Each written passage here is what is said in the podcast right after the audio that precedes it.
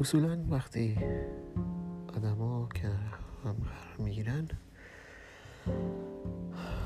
دوست دارن طرف مقابلشون رو جوری تصور کنن که تو ذهنشونه.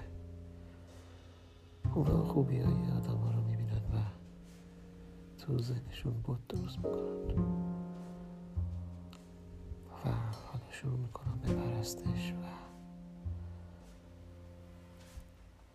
ستایشون بود توی ذهنشون سوای اون آدمی که توی واقعیت. و هر کسی نیاز به کسی داره از جنس خودش، اما توی ذهنت نه، تو واقعیت.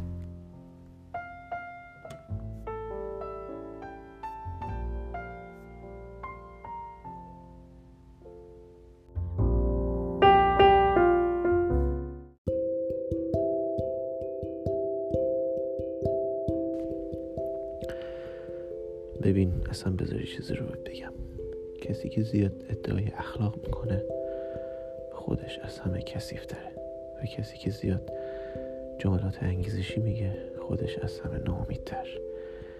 اون در واقع مخاطبش شما نیستید، مخاطبش خودش تو آینه است. ان شاءالله که همیشه دلتون شاد باشه.